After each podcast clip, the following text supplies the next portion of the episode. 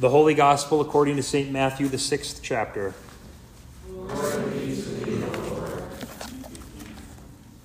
And when you fast, do not look gloomy like the hypocrites, for they disfigure their faces, and their, that their fasting may be seen by others. Truly, I say to you, they have received their reward.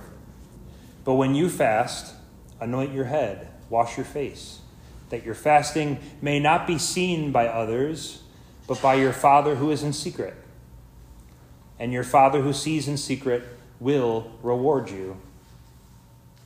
Do not lay up for yourselves treasures on earth where moth and rust destroy, and where thieves break in and steal, but lay up for yourselves treasures in heaven, where neither moth nor rust destroys, and where thieves do not break in and steal. For where your treasure is, there your heart will be also. This is the gospel of our Lord. Our first hymn is 569.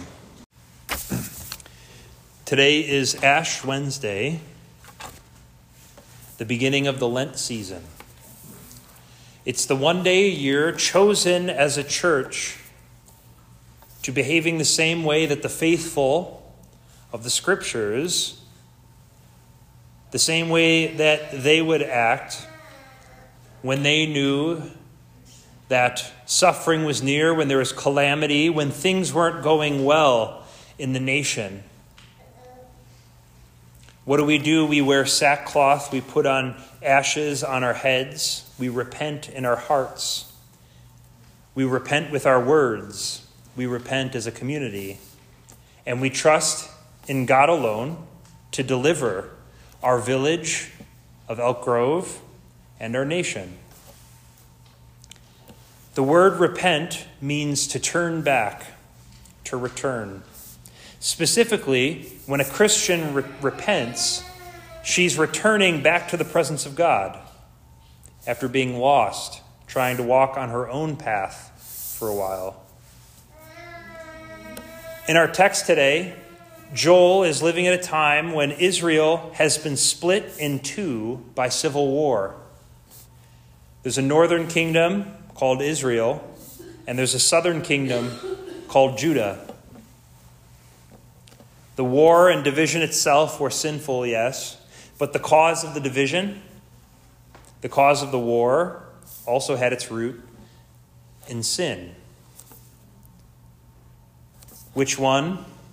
Well, God's people were obstinately stubborn, choosing to walk in their own way, not the way of the Lord, the way that He had described in the Scriptures. And so God gave them over to their own sinful desires, as Paul might write it. Have it your own way, God said. He allowed wicked and crazy kings to rise up and to rule the people as punishment. The scary part about the book of Joel, however, is that on top of all that, God points to a future. A future where a, another people that doesn't look like the Israelites will come and conquer them. That is, unless they repent. Return to the Lord and trust in Him and His will and His word alone. Joel writes, Yet even now, declares the Lord, return to me with all your heart, with fasting and with weeping. Physical signs of heavy consciences, physical signs that you've had enough and you're ready for a change. He continues, Rend your hearts, not your garments, meaning, don't let your repentance remain an outward show that's what the hypocrites do, Jesus says. Instead, offer up your broken heart. That is a pleasing sacrifice to God. King David writes in his beloved psalm The sacrifice of God is a broken spirit, a broken and contrite heart, O God, you will not despise.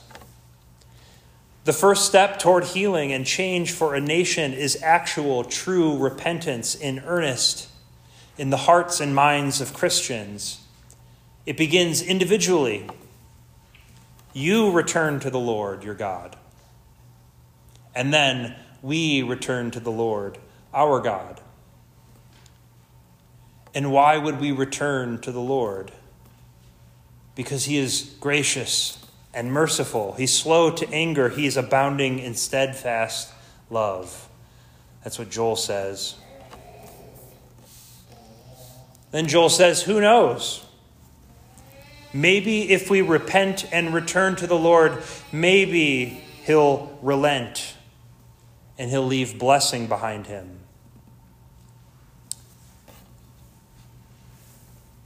This reading of Joel on Ash Wednesday is the perfect way to begin our midweek series. It will be about the scriptures behind the divine service that we do each Sunday morning. And why? Why is this the perfect reading to begin? Well, because Joel doesn't just tell us to repent and return to the Lord, he shows us how. He says, Blow the trumpet blow the trumpet, which became church bells. Call a solemn assembly. Gather the people. Call the people to come and worship. It began in their homes and it ends here in the congregation. Let's repent together as a community. Let's wait patiently for his blessings. Let's worship the Lord together. He says, consecrate the congregation. Well, we just got done doing that, right? Set the congregation, the congregation apart for a holy purpose right here in the church. We've decided as a community we're not going to do what the world is doing, like complaining or blaming others or fighting. We're going to repent and trust in God here together. Joel says, Gather the elders, which is the scriptural word for pastor. He says, Gather the children, even gather the nursing infants, like my son here, Friedrich. The next verse, though, is what I want to focus on tonight. When Joel writes, Let the bridegroom leave his room, and the bride her chamber. So let the groom leave his chamber and let the bride leave her chamber too. This verse is the first part of the divine service. Little did you know, maybe you have, that on Sunday morning when you choose to get up out of bed, put on your clothes, hopefully you showered, get in your car or maybe walk over here to this church you are beginning the first part of our divine service, our first step in God serving you. When you leave your home, when you choose to leave behind the wicked world and to enter into his chosen place, his church, to enter heaven on earth. Jesus, the groom, he's left his room as well, the one that he's gone to prepare a place for us for in. And he's come and he speaks words from this pulpit.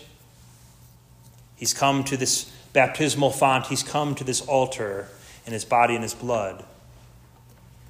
And so the bride, his church, has left her chamber too and drives over to the building. We come before the Lord covered in the white robe of baptism. We ask the Lord for his mercy. Mercy for our failures and our stubbornness, and the failures and stubbornness of our village and for our nation. Joel says the Lord will become jealous when this happens. He will become jealous for his land. He will have pity on his people. He will answer and say to his beloved, Behold, I am sending you grain, wine, oil. You will be satisfied. No longer will you be reproached among the nations. the grain, the wine of his supper, the oil of anointing at your baptism. The Lord will respond to your, your repentance and your faith and your trust in him whenever you call on him, and especially when you're gathered here. For he says, When two or more are gathered in my name, there I am also. Purge me with hyssop, and I shall be clean. Wash me, and I'll be whiter than snow. Psalm 51. God alone can make you clean. Christ alone washes you. Renewal begins individually and here, right? Each and every one of us. This is where renewal begins when Christ washes your heart but it creates change when we, as a community, a congregation, together repent and trust in the Lord, when we give up individual control, when we give up old ways. And as a congregation, turn from old ways and begin new ones. New ones that have been consecrated, offered up, set apart toward the Lord, toward His ways toward His Word. The only way that this newness can happen is if God gives you the joy of His salvation once more. I know you've had it. If Jesus gives you the joy that you once had or heard about from others, the joy of the true and certain knowledge that Jesus Christ, the Father, Son, loves you. You knew that at some point. Maybe your mom told you, maybe your dad, maybe an older brother or sister. Jesus loves you. And when you heard it from them, you knew it. You had the joy of salvation. The certain joy that the Son of God, Jesus Christ, has taken your sadness with the state of the world, the stubbornness, your anger, your cynicism, and has taken your place and has died for you. The Son who rises again, that you might believe and be saved. This is for you personally. Jesus loves you. Jesus loves you. He has taken away your sin. No matter if you're old, young, a man, a woman, rich, poor, grieving, or at peace. This true joy, the joy of assurance of your salvation, should make you feel unstoppable. Jesus Christ is on my side. He lived and fought and died and rose for me specifically I will live eternally because of him. He intervenes in the world for my sake. He stops bad things from happening because he loves me. You don't need to wear sackcloth or put ashes on your forehead. You don't need to earn his love or do anything. You need simply trust in him because he loves you. Doesn't that make you want to seek him out while he can still be found? To search the scriptures for him, to see him in every leaf outside, to see him in the cashier at Jewel who's frowning today, and you know they hurt. To see Jesus in your child as you watch his children tonight while him and his wife go on a date. When you're discouraged, pray. Create in me a clean heart, O God. Renew a right spirit within me. Cast me not away from thy presence. Take not thy Holy Spirit from me. Restore to me the joy of my salva- thy salvation. Uphold me with the willing spirit. The first part of the divine service is leaving the world, leaving its darkness leaving the temptations and coming to just sit and worship the Lord and receive his gifts. Just just this one time, right? Just this one time a week I get to go into the Lord's presence and receive. The world asks so much of me. I give, I give, I give. But here in the divine service, I can just receive from Jesus his forgiveness, his love, his supper. But the final part of the divine service is when you're sent back out. You go back out there into the world. But that's okay, because in the process of this divine service, you have been changed. You're not the same person anymore. You've returned to the Lord. You gave him, you offered up your broken heart, and he cleaned it. In his forgiveness and his mercy, he made it new. He made you new. He has not taken his Holy Spirit from you, but continues to pour him out on you and in you in extravagance. By his words preached, his supper, and the tracing of your baptism over and over again. In the name of the Father, Son, and Holy Spirit. He has restored the joy of your salvation. He sends you out back into the world, not to look down on others or spit, but with a willing spirit, upheld by God's grace alone, despite incredible trials, incredible suffering, pain.